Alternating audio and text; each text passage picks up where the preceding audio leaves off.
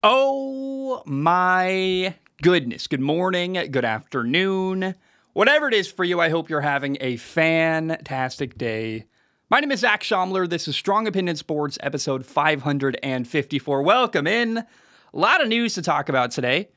Um, I gotta say first, as I look at the monitor, I, I have no idea what I'm doing with my hair.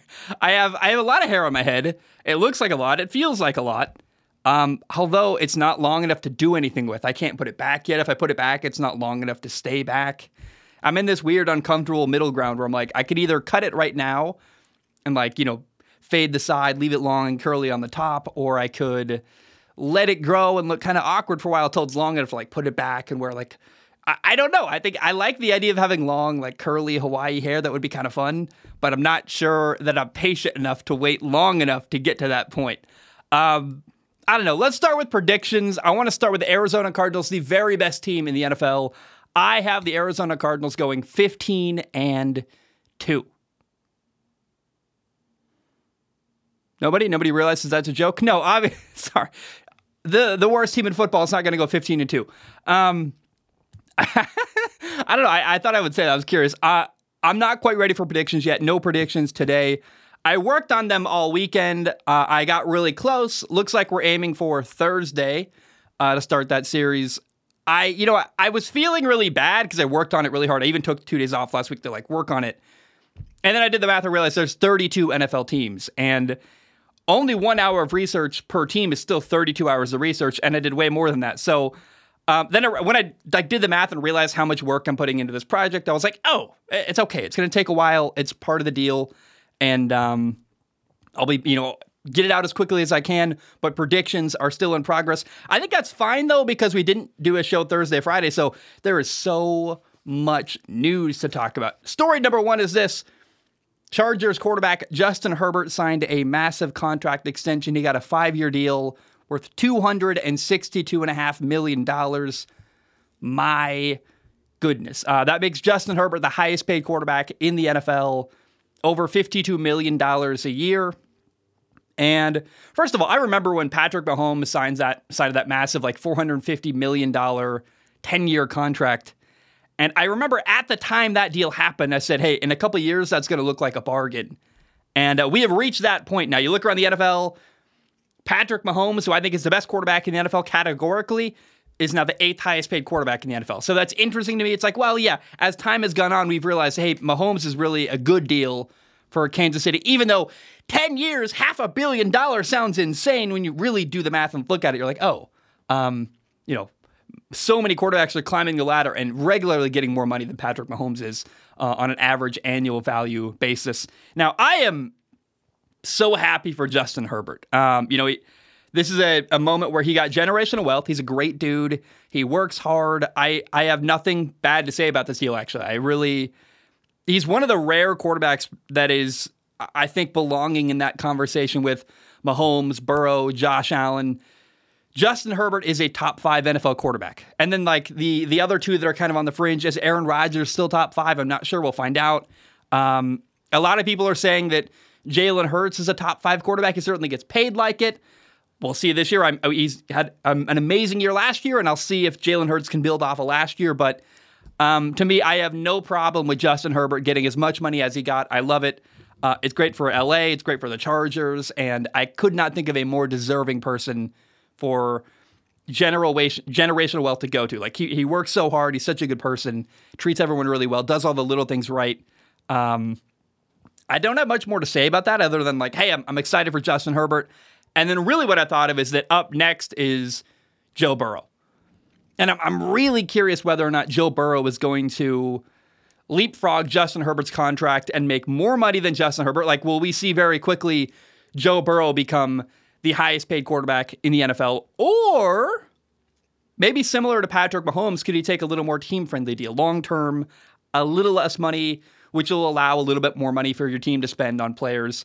Um, I could see it going either way. I'm really not sure. You know, is is Justin Herbert, sorry, is Joe Burrow, excuse me, going to take a little less money to have better players around him? I, you know, at this point, the more I think about it, I, I think years ago I was very against like you're giving what quarterback how much money, especially the Dak Prescott contract broke my mind. I was like, why is Dak Prescott getting that much money given what he's done. Um, but you know, the salary cap in the NFL is going up, so there's more money to give to players generally. And you know, NFL owners are making all-time money. I, I watched, gosh, he was at Dan Snyder made what six billion dollars from selling the Washington football team. Um, and so I, I'm starting to support quarterbacks getting as much money as humanly possible out of their billionaire owners. I, I really go, yeah, make that money, dude. I, I support it, I understand it. Um, you know, it's if you choose to play quarterback and you work as hard as you do, you become the very best in the planet or top five at what you do. There should be a monetary reward along with that. And that's something that is new for me to feel, but I, I'm really starting to go, yeah, go make that money, man. I really have no problem with Justin Herbert, Joe Burrow, whoever. All these amazing quarterbacks getting paid amazing money makes total sense to me. Um, now, speaking of Joe Burrow, the other day he injured his calf. It looked really bad, the video. It was a non-contact injury. He was, you know, rolling right out of the pocket and he just pulled up and was holding his calf and kind of went to the ground. He got carted off the field. Officially, we are being told that it's a calf strain. He's going to be out for a couple weeks. Um, I, I am I am interested how this is going to play into the fact that he's also at the same time negotiating a new contract. So he's negotiating a new contract, but he also got hurt. It's a minor injury, but I, I wonder if he's going to come back to the field at all until he's got a new contract. I probably wouldn't if I was Joe Burrow.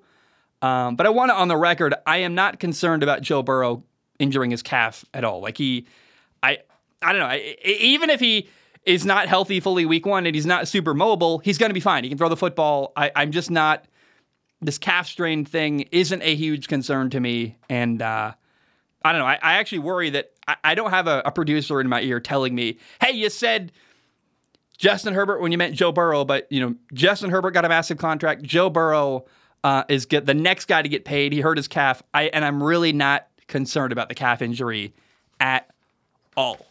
Um, now we got to throw some love at Aaron Rodgers, man. Apparently, Aaron Rodgers signed a reworked contract with his new team, the New York Jets. The big surprise is, though, that Aaron Rodgers took a $35 million pay cut. Aaron Rodgers wanted to give the Jets more cap space to sign more players and help them win. And funny enough, now actually, Aaron's salary cap hit for the Jets is like a, a million dollars less than their backup quarterback, former starting quarterback, Zach Wilson. And uh, I want to reiterate that I think Zach Wilson is largely going to benefit from learning behind Aaron Rodgers. I have not given up on Zach Wilson. I think long term, he could be their starting quarterback. He's going to benefit from sitting behind Aaron Rodgers. And what's interesting is a $35 million pay cut that Aaron Rodgers took is about equivalent to the entire four year contract that Zach Wilson has in New York. Um, so, anyway, Aaron Rodgers took a pay cut. I love it. He's all in on winning a Super Bowl. I think that's awesome. Aaron Rodgers did another great thing, though, that I think gets, um, in my opinion, it's deserving of respect and admiration.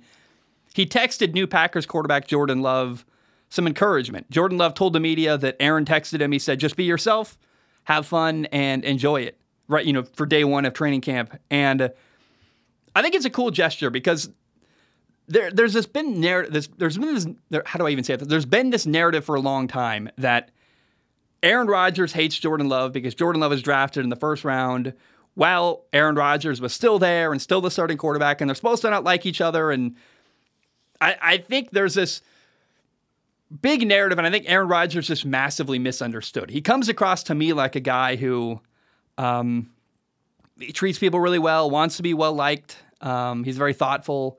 He's clearly trying to win. He took a pay cut. He's texting a guy he's uh, apparently supposed to not like Jordan Love because he took his job, but he's he's encouraging him and sending nice gestures to him.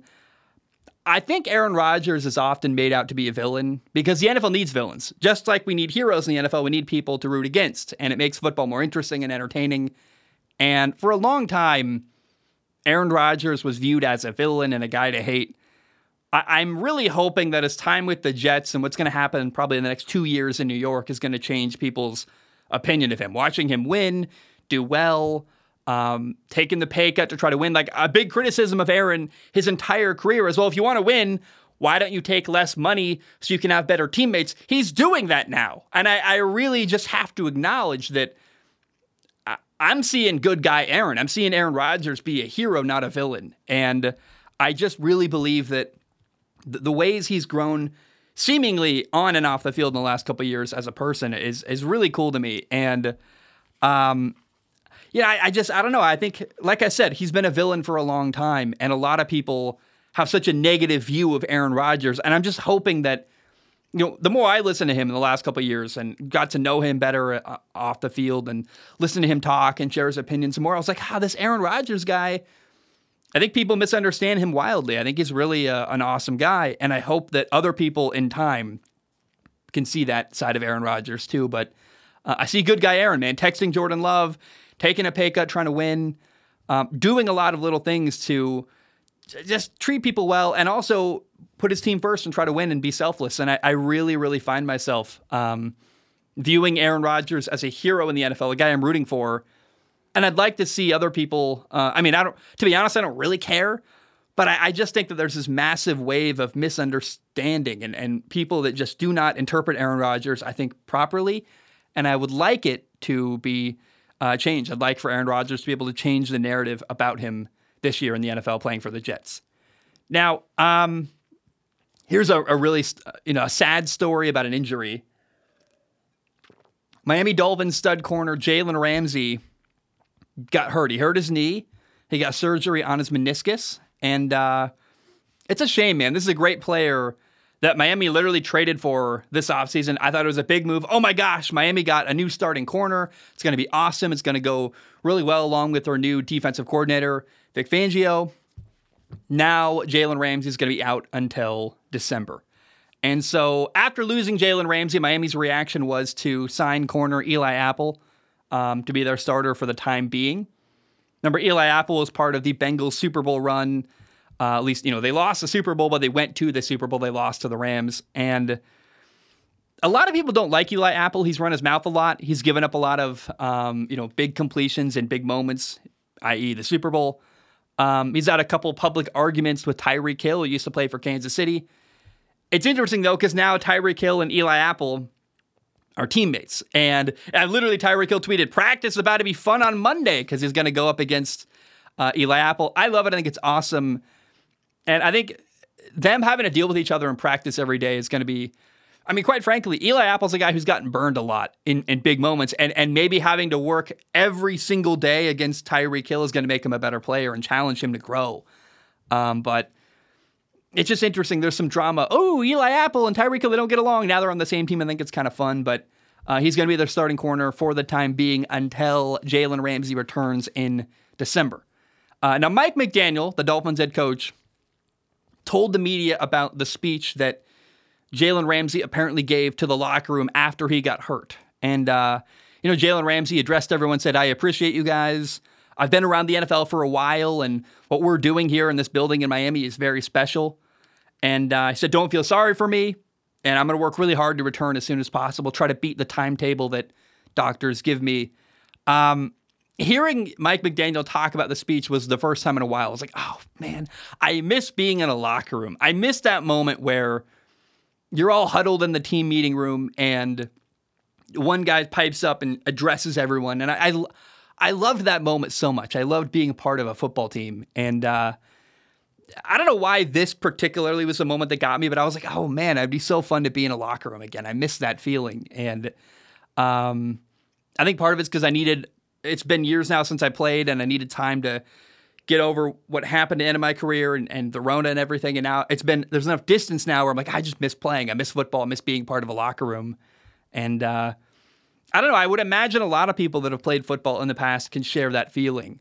Um, you know, it's, maybe not everyone, but I was a part of a couple really, really special groups of guys that worked really hard together. We all we were cohesive and it was really fun. And um, I don't know, I miss the good old days, man. I I don't want to be that guy, but I'm, I'm sure a lot of former football players can can test uh, attest to that, which is like, man, I, I really miss the days um, of the camaraderie and the working together. And, and this Jalen Ramsey story really made me feel that. Um, so I don't know, just uh, I would think I'm not alone in that feeling. Now, we got to talk about Colts running back Jonathan Taylor. Um, it's not good. Colts running back Jonathan Taylor requested a trade. And based on what I'm about to tell you and my understanding of the situation. It sounds like Jonathan Taylor's relationship with the Colts is just absolutely unfixable. Um, I am not a big fan of Colts owner Jim Irsay. To me, the word that comes to mind is he's a buffoon.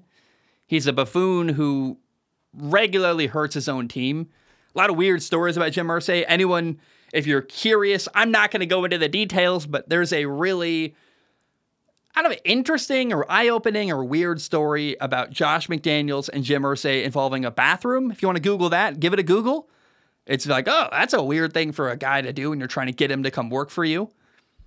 Jim Irsay had years with Peyton Manning as his quarterback, and I think Peyton Manning made Jim Irsay look like a good owner for a long time. Do you notice the minute Peyton Manning was gone, the Colts have been tragedy? I mean, Andrew Luck retired early. He hired the wrong general manager. It's been bad story after bad story. I think that Jim Irsay ran Carson Wentz out of town. Was that right or not? I'm not sure, but it didn't help them long term. Um, and running backs right now in the NFL are generally upset. Uh, a big message was sent to the NFL running backs around the league when Saquon Barkley, Tony Pollard, and Josh Jacobs all did not get long term contracts. They all got franchise tagged. So running backs now in the NFL are more aware than ever of how they are getting screwed financially.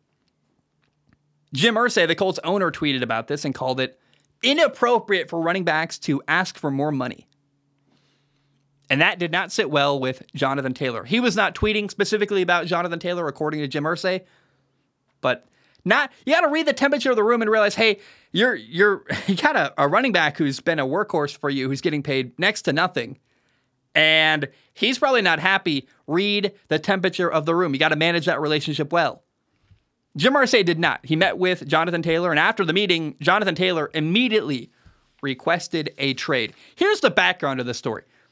Jonathan Taylor's been in the NFL for three years, and in three years, he's run for 3,800 yards and 33 touchdowns. That's an average of over a thousand yards a year. He was a second round pick in 2020, and the second year in the NFL is um, his second year in 2021. He ran for almost 600 yards more than the next guy. He led the NFL in rushing and ran for 1,800 yards.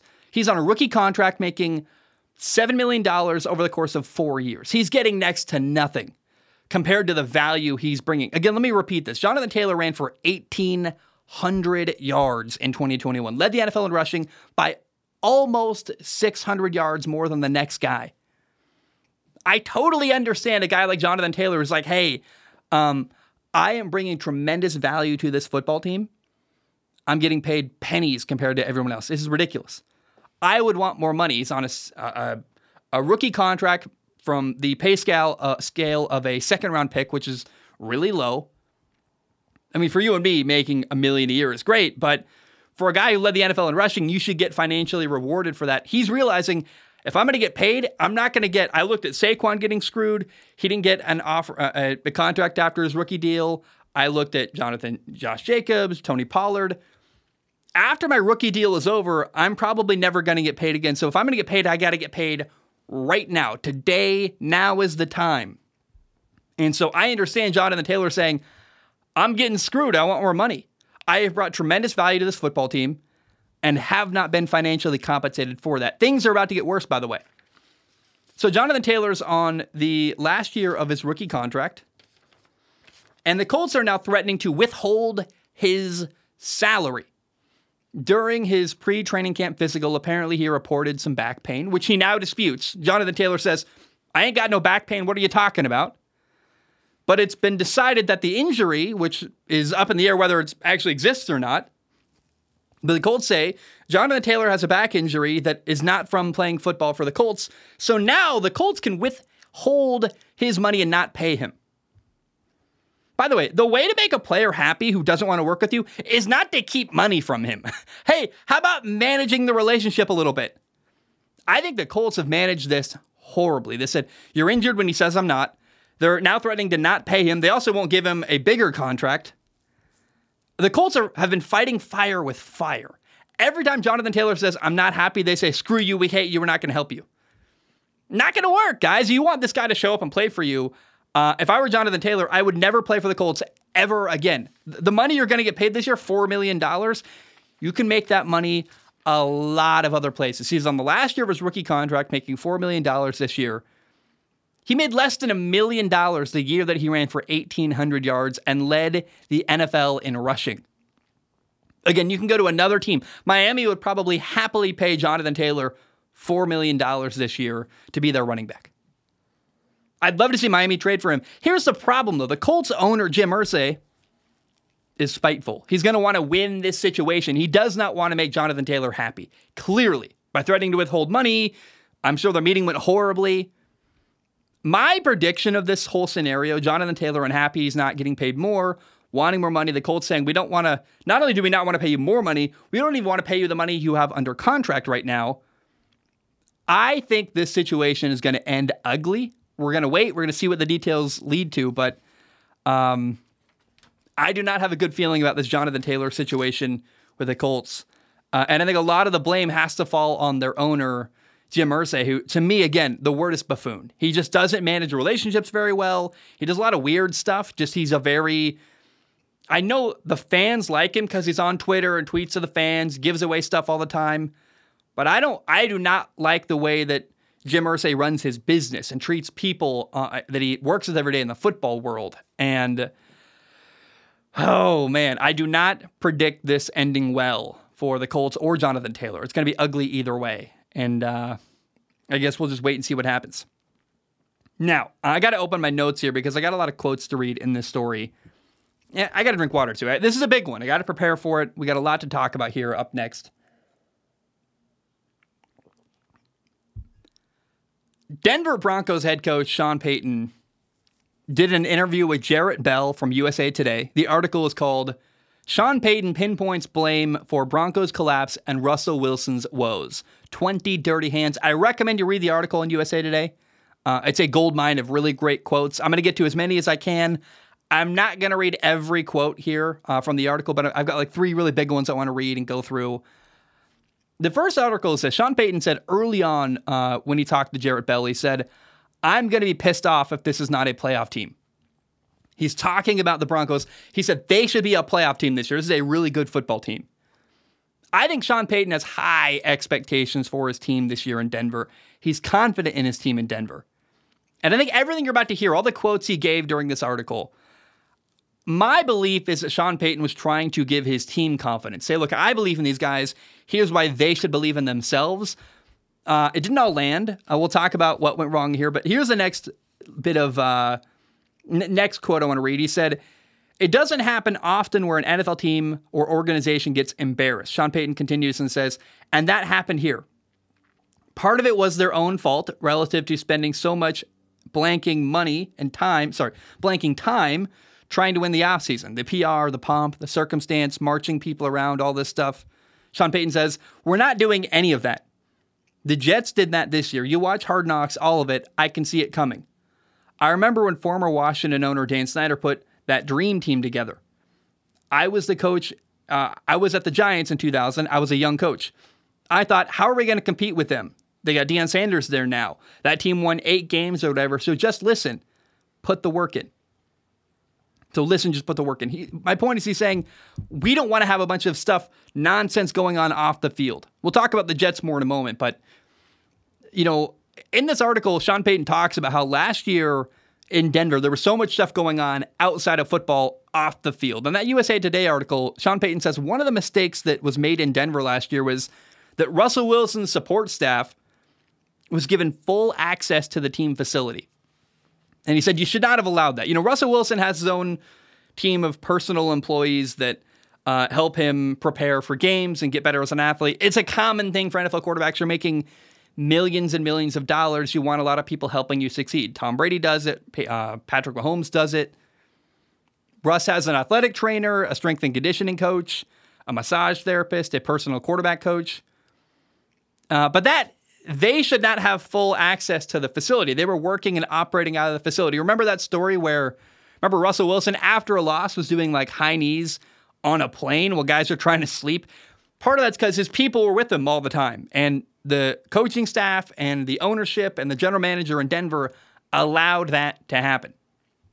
Sean Payton, Sean Payton said, It's normal for a quarterback to have their own office to watch film in but I've never seen the other stuff. And remember, Patrick Mahomes has a similar group of people helping him succeed, but he meets with them outside of the team facility. We saw that when he when you watch that show on Netflix, quarterback, you see Patrick Mahomes leaving the Chiefs facility to go meet with his trainer at his own personal gym. He doesn't do it at the facility. It's it's a separate thing. And when you're losing and your quarterback has this whole entourage around him all the time, it's a bit awkward. You're like, man, what are we? What's happening here? It's better to separate them. That's why Andy Reid has Patrick Mahomes go meet with people outside of the Chiefs facility. Now, here's the third quote. When Sean Payton was asked what happened with Russell Wilson last year, here's what he said. Sean Payton said, Oh man, there's so much dirt around that. There's 20 dirty hands for what, for what was allowed. Tolerated in the freaking training rooms, the meeting rooms, the offense. I don't know Hackett. A lot of people had dirt on their hands. It wasn't just Russell. He didn't just flip, he still has it. That BS that he hit a wall, shoot, they couldn't get a play in. They were 29th in the league in pre snap penalties on both sides of the ball. Everyone's got a little stink on their hands. It's not just Russell. It was a poor offensive line, and it might have been one of the worst coaching jobs he in the history of the NFL. That's how bad it was. I want to repeat that. It might have been one of the worst coaching jobs in the history of the NFL. That's how bad it was. That is Sean Payton talking about former Denver Broncos head coach Nathaniel Hackett. To me, this is Sean Payton trying to take the heat off of Russell Wilson, trying to tell the Broncos, hey, look, losing last year wasn't because you guys suck as football players. It's because the leadership was so messy and the disorganized. Things were so bad, and it's not all your fault. That quote, though, one of the worst coaching jobs in the history of the NFL, grabbed a lot of attention. Sean Payton said it, but if you watched Denver last year, I did. I watched way more of Denver than I would have liked. We all thought it. Did you not see what happened in Denver? It's it's funny that this was so controversial for Sean Payton to say, but he said out loud what we already kind of knew. Did Did you watch the Colts Broncos game last year? It was a disaster. It was horrible. And you watch Russell Wilson fall apart. And I don't know how good Russell Wilson still is. He was good a couple years ago. He's not as bad as we saw last year. That was just a absolute mess when it came to play calling, organization, players in the right spot. It just coaching was horrible. And so for Sean Payton to say the thing that we all kind of know, I guess you're not supposed to. And I'll talk about why I think you're not supposed to say what Sean Payton said in a minute but it was true to me. I think everything he said was actually on point. Now, Aaron Rodgers responded because uh, the failed Broncos head coach last year, Nathaniel Hackett, is now Aaron Rodgers' offensive coordinator in New York with the Jets, and he used to coach him in Green Bay as well. So Aaron and Nathaniel Hackett are tight; they're buddy buddy. And Aaron Rodgers said, "That's my guy," and talked about how Nathaniel Hackett's a good family man. He treats everybody really well, and said, "Keep my coach's name out of your mouth." And then Aaron Rodgers continued to call Sean Payton insecure to take another man down to set themselves up for some sort of easy fall if it doesn't go well for his team. So Aaron was incensed and kind of took a shot at Sean Payton. Um, I I totally support Aaron Rodgers. By the way, supporting your coach. That's kind of what you do. He's he's the biggest. Um, and I know like the Jets head coach Robert Saleh said something about it. It was totally boring and not interesting, which is probably how you're supposed to answer that actually. He said, like, ah, you, you talk smack, you're probably doing something right. But Aaron Rodgers defended his coach. I don't mind that. I like that. Um, but to me, again, I think Sean Payton's intention with all of these quotes in this article was he was trying to give his team confidence and trying to say out loud why things were so bad last year and take the blame off of the players, off of Russell Wilson, off of the other guys that are in Denver from last year. Um, and I, I really don't think that Sean Payton meant to create a distraction. However, he did. And the next day, Sean Payton actually said, I regretted those comments and was trying to, he's trying to support his guys, but he said, I got to be better and I wasn't very media savvy. To me, it sounded like, you know, Sean Payton is good friends with Jarrett Bell, the reporter for USA Today.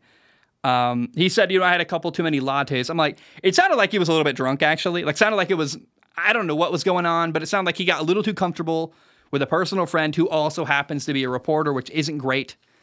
Um, but I've got a question actually from Patreon, patreon.com slash Zac Shomler, patreon.com slash Zac Shomler.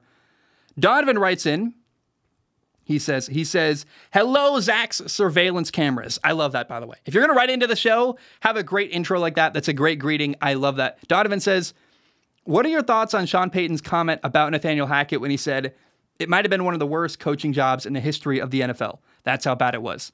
Personally, I love hearing a head coach tell it like it is instead of giving a soft answer like most people would give to the media. What say you?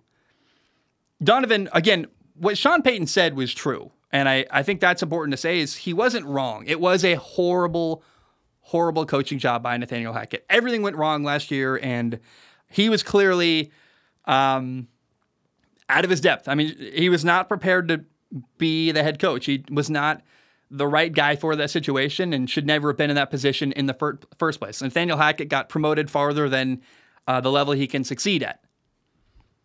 And I love it. I love that Sean Payton said it. It's entertaining, it's fun, it's great. And it made the Jets Broncos game week five in Denver, by the way, more interesting. It added fuel to the fire.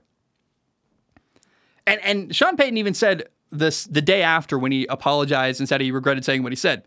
He said, I gotta take my Fox broadcasting hat off. I gotta turn into head coach Sean Payton again. And if you're a broadcaster, it's your job to you know, create interesting quotes and provide entertaining sound bites. And your job is to be interesting as a broadcaster, in my opinion. But that's not Sean Payton's job. Sean Payton's job is to be a head coach and win football games. And here's why I think Sean Payton said the wrong thing and should not have given all these quotes to Jarrett Bell and said that it was one of the worst coaching jobs in history. He could have said, hey, I think a lot of, he could have just simply said a lot of stuff that went wrong in Denver last year wasn't Russell Wilson's fault and left it there. And you don't have to throw Nathaniel Hackett under the bus and mention his name and also mention the Jets out of he went out of his way to talk about the Jets and how they are trying to win the offseason, get a lot of good PR. And none of that needed to be said. He could have simply said, Hey, I watched the Jet I watched the Denver Broncos last year. I'm sure you did too. A lot of what went wrong wasn't on Russell Wilson. It was the situations he was put in. You could insinuate it was the coach's fault without saying it out loud. He was a little more direct than he probably needed to be. And the reason why that's a problem is that you gave the Jets a lot of motivation for that week five game.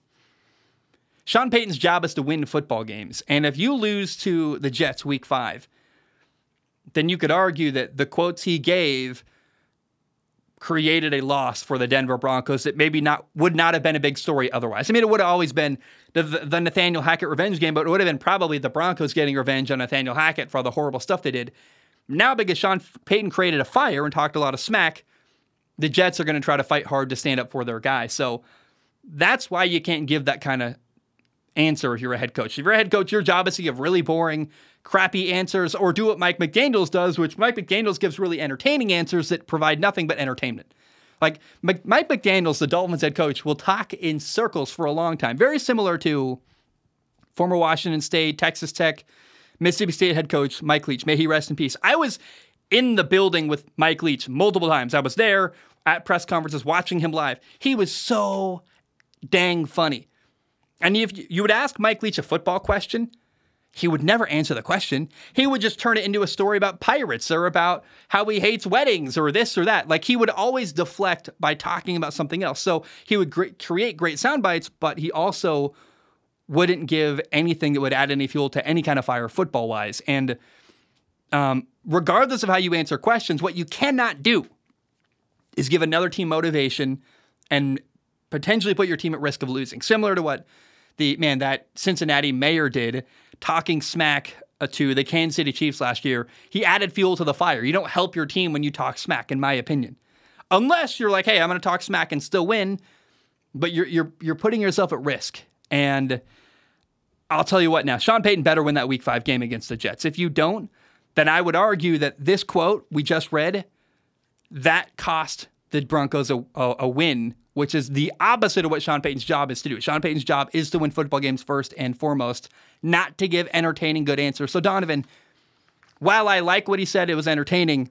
That's not his job, and that's why he said the wrong thing, in my opinion. All right, um, more about the Broncos. Broncos DE Frank Clark gave a really honest quote the other day. I liked it. Remember, Frank Clark spent four years in Kansas City, um, went to the Super Bowl, did did great. Now he's in Denver. He left Kansas City in the offseason. Now he's the uh, DE for the Broncos. And Frank Clark was asked about the Chiefs Denver rivalry. And he said, I wouldn't call it a rivalry. Frank Clark said, a rivalry is competitive. And, uh, you know, KC's beat Denver 15 games in a row. And I love it. I just want to say briefly that Frank Clark is, is honest. And it's, it's true. It's not a rivalry between Kansas City and the Broncos. And I think it really repeats this message across the board that the Denver Broncos are trying to make changes and win. And the more honest you are about how bad things have been in the past, the more you can move forward and say, we're making changes now. And Frank Clark is part of that. I really like what he said. And uh, it's true that the Broncos and Chiefs do not have any kind of rivalry. It's been one sided completely, and it's not competitive at all. Kansas City has dominated the Broncos 15 games in a row. Uh, one more Broncos story, very briefly. Unfortunately, today we found out that Tim Patrick, their wide receiver, um, it's unconfirmed, but it sounds like he tore his Achilles and is out for the year. That's not great. That's bad news. This is a team that's trying to win, trying to make changes. We've talked about it a lot already today that the Broncos were bad last year. They want to be better this year, and they lost now a, a key player on their offense. Not the star receiver, but definitely a contributor on their offense, Tim Patrick. And uh, that's not great for the Broncos season. Now, uh, let's talk about Saquon Barkley. As if we haven't enough for for weeks and weeks. Um, I want to just give props to Saquon Barkley because Saquon Barkley talked about his decision to return to the Giants. Remember, he talked about sitting out for a year after he didn't get the contract he wanted. He got franchise tagged, and ultimately he signed an adjusted franchise tag and ended up on a one year contract with the Giants. And Saquon Barkley said he had an epiphany. He realized that if I sit out this year and the Giants don't have a good record, do you think that's going to make another team want to give him $15 million a year next year? Like sitting out wouldn't help Saquon Barkley at all. That's what he said, and I agree. It's very self aware of him to realize that. Um, you know, he got $10.1 million plus another million dollars of incentives by adjusting his uh, franchise tag with the Giants. And that's the best deal Saquon Barkley was going to get. And I don't know that Saquon Barkley's ever going to get the big long-term contract he wants, like 15, 16 million dollars a year guaranteed for 4 years. I just don't think we're going to see Saquon Barkley get that kind of money. Um, and in fact, unfortunately for Saquon Barkley, every down of football he plays in the NFL is more mileage on his body that's going to be held against him. We get, oh, well, you took a lot of hits. You ran for you know a thousand yards last year. You had 200 carries. You got beat up a lot. Now we think you're more likely to get hurt this year than last year. It's like tread on a tire, right? The more you drive a tire, it doesn't make it less more valuable, it makes it less valuable. Running backs are like tires. You, you run them until they're flat and have no tread on them, and then you replace them. And uh, the tread on a tire in the NFL for a running back wears out really quickly. If that makes sense. I think that makes sense.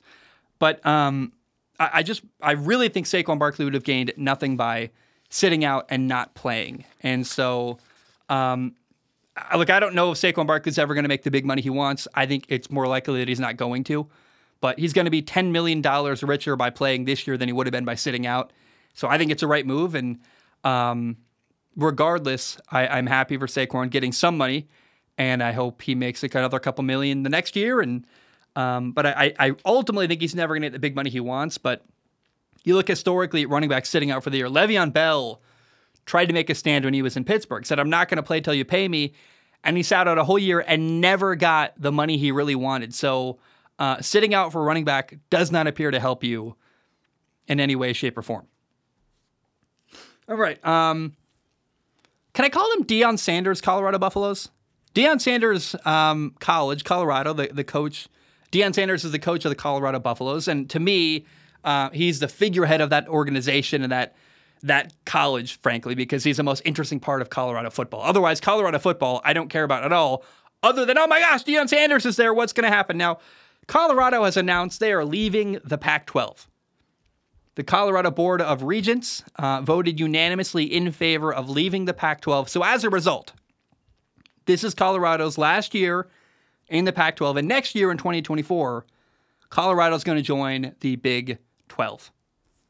Now, the rumors are that Arizona now is also planning to leave the Pac 12 for the Big 12 as well. So um, it's great for the Big 12 way to recover from losing Texas and Oklahoma. You're replacing them and you know expanding and building your organization, but the Pac 12 is in shambles. Either way, whether it's Arizona and Colorado or just Colorado, it's it's really really bad for the Pac-12. They are losing team after team, and they're so far it's confirmed absolutely they're losing Colorado, USC, and UCLA next year. And it's sad because to me, I think this year in college football, the Pac 12 is really, really interesting. They've got like eight really good quarterbacks and it's competitive and fun. And um, I've always said Pac 12 football in a vacuum is so exciting. If you only watch Pac 12 football, you put blinders on and you didn't know what was happening in the SEC or the Big Ten or nationally, the Pac 12 is a great old time.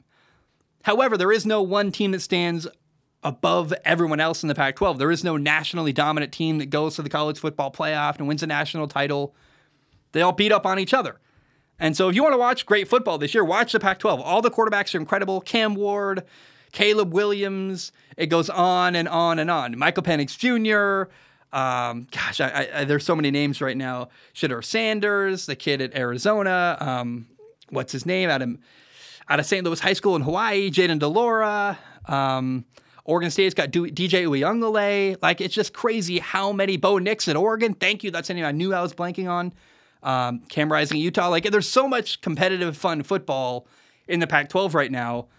And it's probably going to be the last year we, it might even be literally the last year we ever see Pac 12 football happen at all. The Pac 12 does not have a media deal for the future. They're trying to negotiate with any network that will take them ESPN, Fox, CBS, whatever the Pac 12 is getting more and more desperate for a new media deal. And the thing I'm really curious about right now is that the two biggest brands in college football are Oregon football and the and UW, other than USC, UCLA, which are leaving.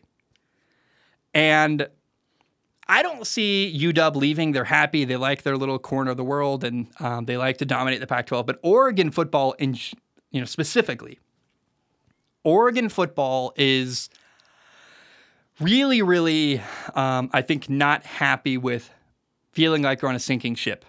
They've got a lot of Nike money. Phil Knight's a big supporter of them. That's the, the CEO, owner of Nike. I don't know if he's CEO anymore, but he definitely is the owner of Nike. It makes all the money from them. The University of Oregon does not want to be associated with a bad conference. And I think they might try to go to the Big Ten. Is that good for them? I'm not sure. That's a lot of travel. That's a lot of on a plane I mean, how many miles? If you are Oregon football and you play a Big Ten schedule, think of how far you're going to travel. I mean, same with USC though too.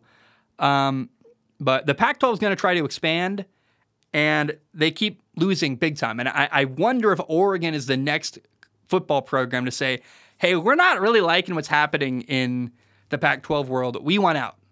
And I, and I wonder, does Oregon want to try to be the big dog in the Pac 12, whatever is going to be their future iteration of them, or are they going to try to jump ship and go to the Big Ten or go to the SEC?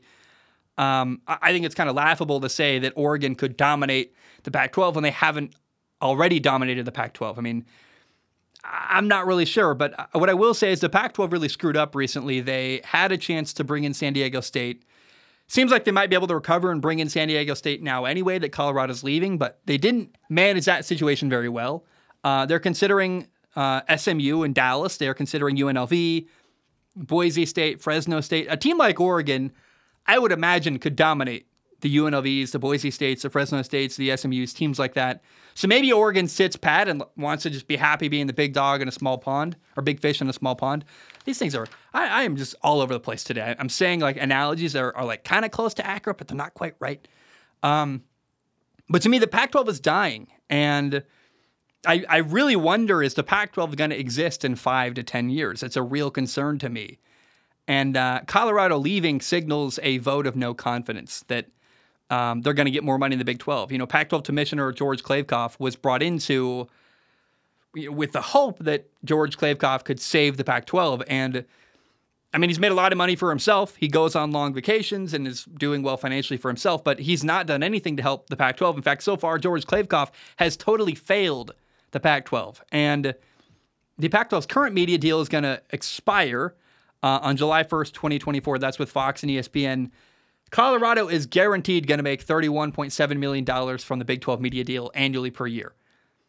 And Colorado did not believe they were going to make more money by staying on the Pac 12 and getting whatever is going to come from their media deal. That's not good either. So Um, it's a vote of no confidence. The, Colorado did not believe that staying with the Pac 12 was going to make them a lot of money and do good for them. And uh, they jumped ship. So I just repeat this. I am worried as a guy who I'm a West Coast guy. I've watched a lot of Pac 12 football in my life.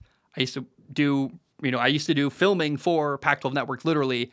And I, I am not sure that the Pac 12 might is going to be a thing in five to 10 years. And I don't like that. I think if you watch the Pac 12 this year, there's a lot of good, fun football. But in fact, a lot of great quarterbacks, man. The quarterbacks this year in the Pac 12 are unbelievable. Might be multiple first round picks at quarterback in the Pac 12, but um, their future is tenuous and in a really bad spot. So I am concerned. Uh, let's talk about a former Pac 12 receiver, guy who played at University of Washington. I watched him live. He was amazing. He got hurt a lot, but he was amazing. Um, NFL receiver John Ross has retired. In 2017, he was a number nine overall pick uh, by Cincinnati.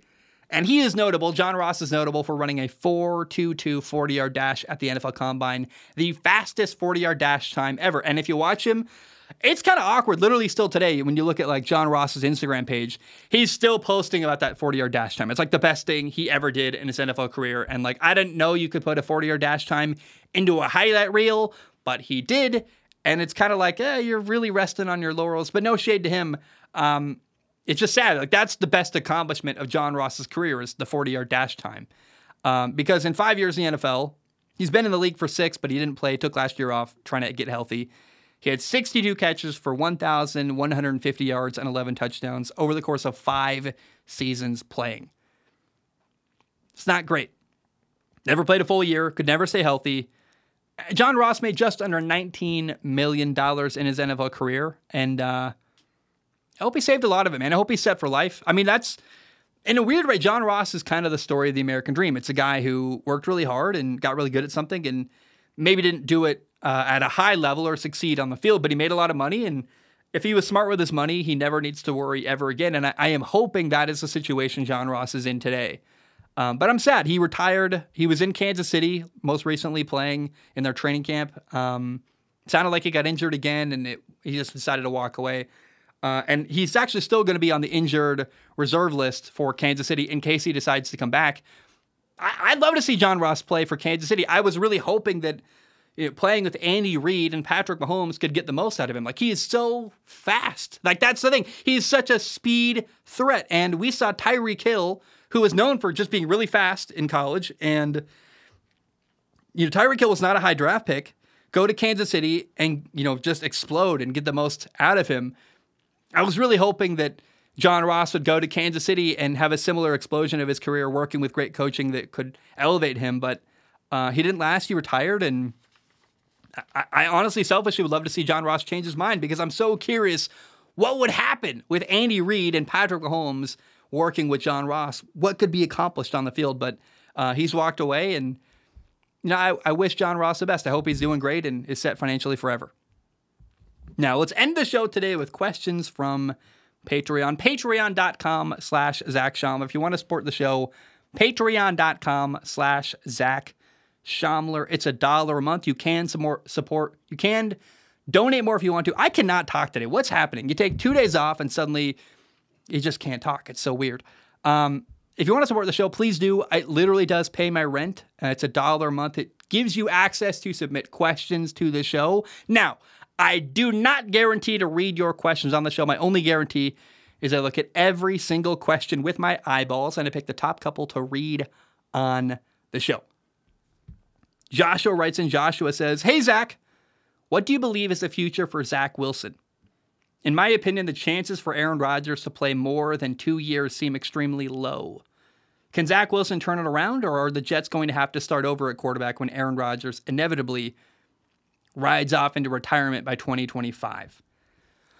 Um, no, ideally, Aaron Rodgers is going to play for two more years uh, with the Jets, and Zach Wilson's going to learn a lot in that time. I, I want to be clear. I still believe that Zach Wilson can be the Jets' franchise quarterback long term.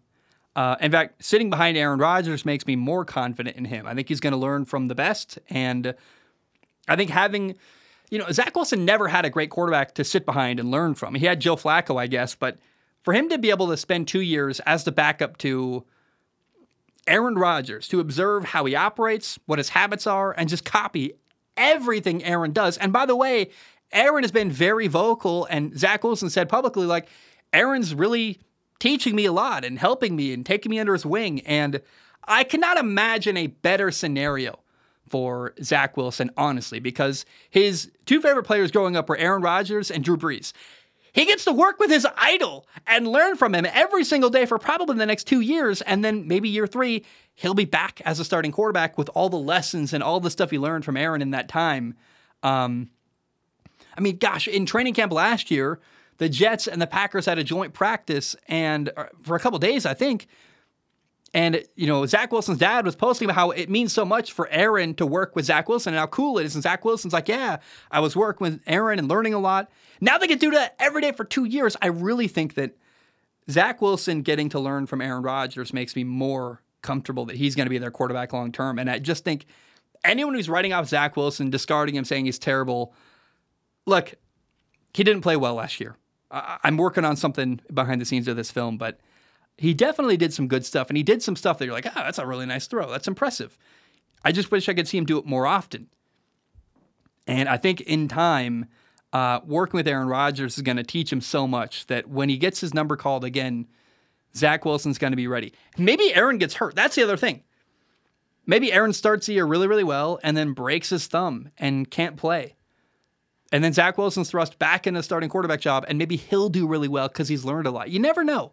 I hope Zach Wilson stays ready, but I have not given up on his career and his potential future as the Jets franchise quarterback. All right. Um, Landon writes in. Landon says, "Hello, Zac's eyeballs. You may have already touched on this, but I'm curious. How much success do you anticipate the Tampa Bay Buccaneers will have this year? Do you think the Mr. Wake and Bake is their long term answer at quarterback? Love the content, man. God bless. Um, I'll give you a better answer during predictions for sure, but I am so, so excited for Baker Mayfield. Um, to me, Tampa is the best possible situation for him to play in. Uh, you know, he got the remnants of a Super Bowl, uh, a great offensive line, good receivers, a good defense, a good staff around him. Of all the teams that needed a quarterback this offseason, I thought Tampa was the team that was best suited to help a quarterback win immediately. And so Baker's going into a really good situation with good pieces around him, and I think he's got a chance to win the division. So it's really on how well does Baker play and how well does Baker carry himself emotionally and, and from a mental standpoint. But um, how good is Baker going to be? I, I really don't know. It seems to be really he's been up and down. But remember, this is a former number one overall pick. He's a very capable quarterback who now he's throwing to uh, some really, really good players. And I just, I, I'm really, I guess, I can't tell if it's a good bet or it's just wishful thinking, but I really want to see Baker do well with the pieces they have in Tampa. I think this is the best shot he's ever going to have in, in his entire career to win and look like a true franchise quarterback. So I'm rooting for Baker, and um, I guess we'll see what happens. Now, Phoenix writes in Phoenix Fife says, Hello, Zacharoni and Cheese. I hope all is going well. And I know you've heard this a million times, but I'm very happy to see you back. You were like the only podcast I listened to, so it's awesome to have this great noise back in my ear holes. anyway, to get to the question, this one is in regard to the Cardinals and their quarterback situation. The team as a whole is pretty much expected to be terrible and finish bottom five in the league, if not the very bottom, even after Kyler comes back. If this is the case and the Cardinals do in fact finish at the bottom of the league, do they draft one of the best prospects to come out in a while in Caleb Williams, or do they stick with what they have in Kyler Murray? Kyler can be great, but has so far failed to live up to his potential, and the Cardinals just paid huge money and bet on the fact that he can. But Caleb Williams is a prospect that has potential through the roof and could be paired with management that actually chose him, unlike the one Kyler Murray is currently playing under. This is something that I feel isn't getting enough attention as whatever ends up happening is going to be a terrific storyline, whether or not they end up sticking with or dishing off their former number one pick, Kyler Murray. Um, I would I would trade if I was running the Cardinals and I had the number one overall pick. I mean, here's what you don't realize: the Cardinals are probably going to have two top five picks. They've got their own first round pick and they've got the Texans' first round pick for next year. So they're going to have two, I think, definitely top 10 picks, maybe even top five picks, depending on how well Houston does. Can they exceed expectations or not? Um, I would trade away Kyler Murray, get rid of this horrible contract. Um, you're you're going to owe him a lot of money, and if you can get a, a starting quarterback for way cheaper, you just should. It makes more sense financially. Caleb Williams is an option. I'll be honest. Caleb Williams is six foot one. He's not a small quarterback, but he's not the biggest guy. If I was Arizona, man, maybe you draft Drake Maye, the quarterback out of North Carolina. He's six foot four. He can run. He can throw. He he looks like Aaron Rodgers throwing the football. He's incredible. Um, but either way, I think maybe you opt for the bigger quarterback this time instead of the small guy like Kyler Murray. Not saying that Caleb is exactly small; he's six foot one, but maybe you go the exact opposite of Kyler Murray this time. But what's really key, I I mean no disrespect to Jonathan Gannon. I feel bad for the guy. I think he's the only sucker who would take the job in Arizona, quite frankly. But I don't believe that Jonathan Gannon is going to do well in Arizona. Um, and if I were the Cardinals, I would hire an offensive head coach. Get a young quarterback, whether it's Drake Maye or Caleb Williams. At this point, I I would actually prefer them, specifically the Cardinals, given their last quarterback, a, a smaller guy, Kyler Murray, you can run and uh, get hurt. Uh, I would actually opt for the bigger quarterback, Drake Maye. but draft a quarterback. Either one works for me, and then hire an offensive head coach. Um, you know, the, the, the Detroit Lions have a really good offensive coordinator that maybe you could poach and become your head coach. If I'm the Lions, by the way, I'm paying him. There's no salary cap on what you can pay coaching staffs, and so if I'm the Lions, I'm paying whatever I can to keep him as OC in Detroit. But um, you know, Arizona.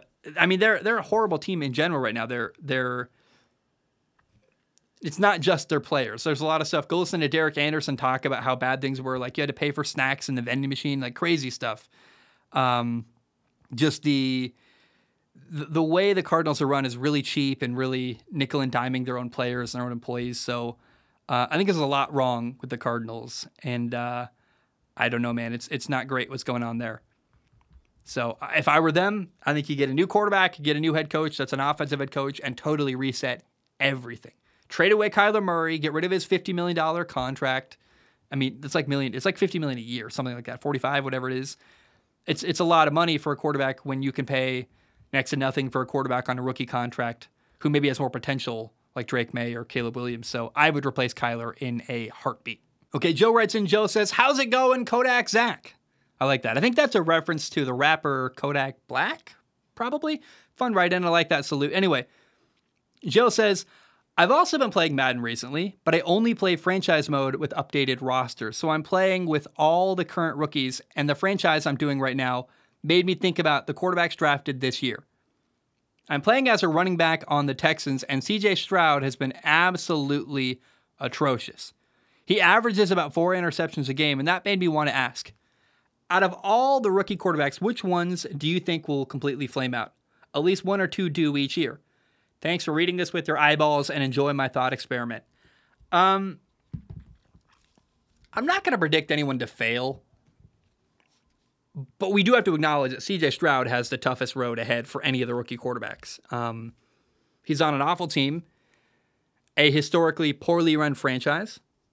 Um, I think he's got less help than Bryce Young. He's got higher expectations than Anthony Richardson or Will Levis.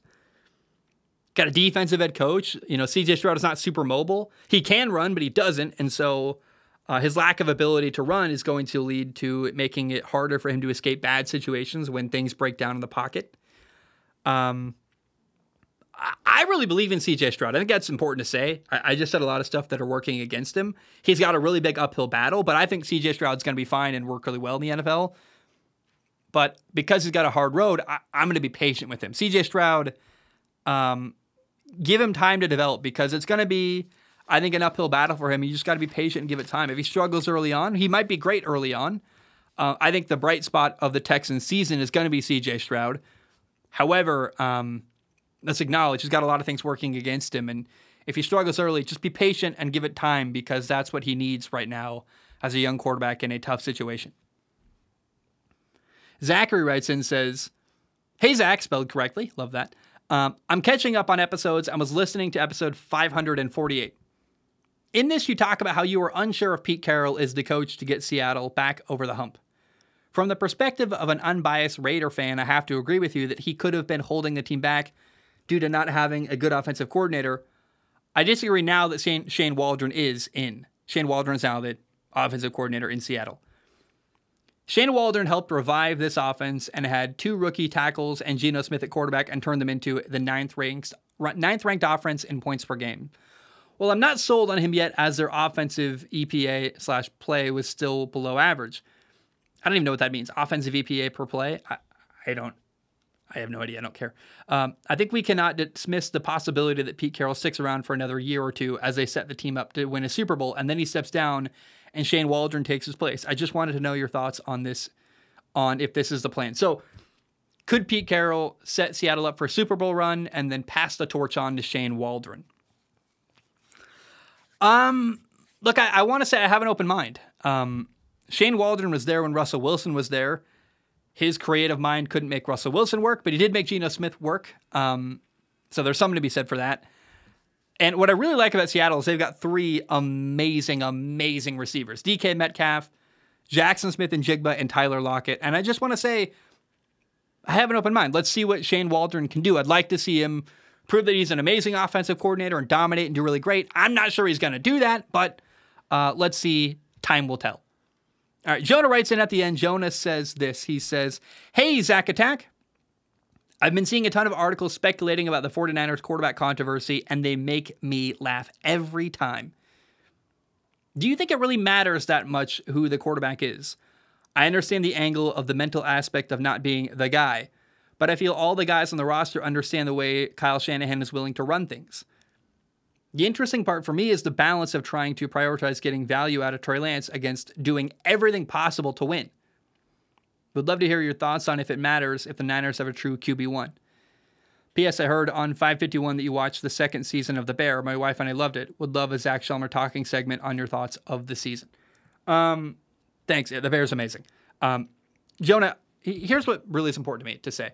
Um, I think the locker room in San Francisco supports Brock Purdy. And that's the number one most important thing because let's say that the day one starter in San Francisco is not Brock Purdy, whether that's Sam Darnold or Trey Lance or whatever. If you don't start Brock Purdy and you lose, the locker room in San Francisco is going to be like, um, why are we not playing the guy who won a lot of games last year? Why isn't Brock Purdy playing? He's the man. So I think regardless of what happens, regardless of who the better quarterback is in San Francisco. I'm, I'm not sure. It might be Sam Darnold, quite frankly. But regardless, the team supports Brock Purdy. And so you got to go with that guy. You can't lose the locker room. And if the locker room is behind Brock Purdy, I think that's most important. And if he struggles, you can bench him. But if you lose and Brock Purdy's not the starting quarterback, everyone's going to be like, what the heck are we doing? The fan base, the team, everything going to be up in arms. Like, why are we not starting Brock Purdy? So your week one, day one starter has to be Brock Purdy regardless because that is who everyone believes in and wants to see.